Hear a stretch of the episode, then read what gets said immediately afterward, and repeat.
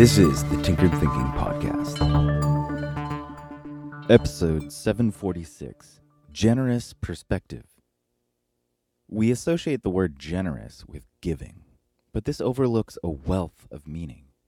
Generous derives from the same root as generate.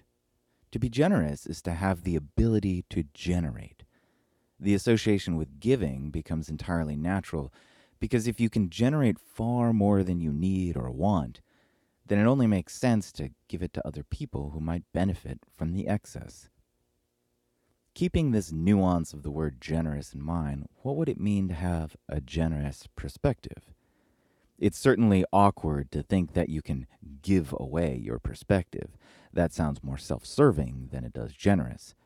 No, a generous perspective means a person has a mind that can generate perspectives. This has nothing to do with producing something that is given to another person, as it does giving someone else's perspective some space in your mind. The gift isn't so much something novel you produce, but someone else's gift that you reproduce in your own mind. Is there any greater gift than to take the time to truly understand someone? Isn't this what we all want? Is this not at the heart and core of the connection we all crave?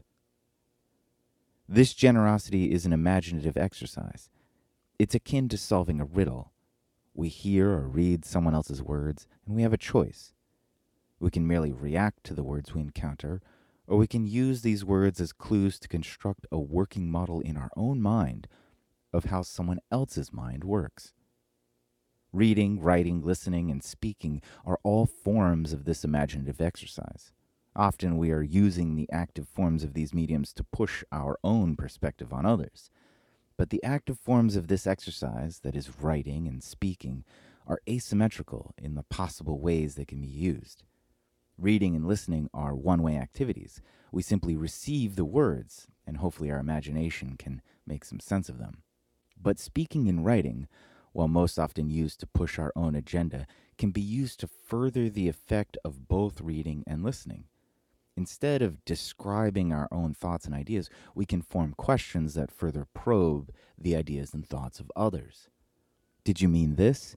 Can you clarify what you mean by that? How does your idea work in this or that context? What about this variable? How does it fit into a larger picture? Do you have an example? How has this been practical? Wait, are you joking? These are all active forms that evoke an opportunity for more listening or reading.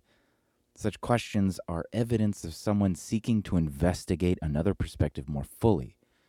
In order to generate anything, we need some raw material. And in order to generate a new perspective in our mind that is in accord with the way someone else sees the world, the raw material we need is detail. And this is one way the question is useful. The more generous a perspective, the more it can consume and understand as it finds connections across perspectives.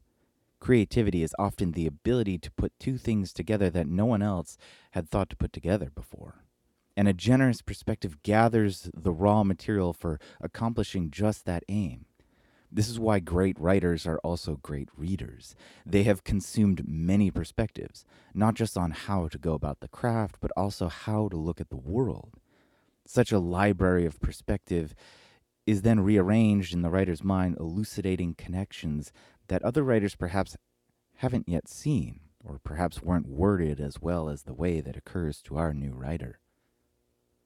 But reading and writing aside, the generous perspective applies or can apply to any and every facet of life.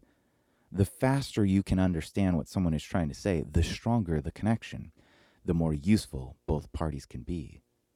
Like a neuron that is connected to the entire brain, an individual who has made a study of other perspectives can even begin to anticipate the thinking of other people as their perspective emerges in their own mind. A generous perspective is a mental chameleon, but not for the purposes of camouflage. A generous perspective subsumes other perspectives in order to grow a toolbox of thinking, the way a chameleon has subsumed all the colors in order to have them on hand when they are useful. When a novel situation comes around that someone else has already dealt with, we can turn on our version of their thinking and then navigate life with a greater chance of success. Is this not why we write, buy, and read most nonfiction to understand how someone else was thinking in order to accomplish what they have? A generous perspective becomes generous in two ways.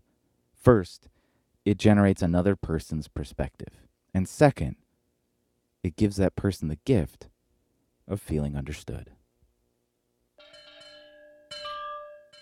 This episode references episode 93, The Generator.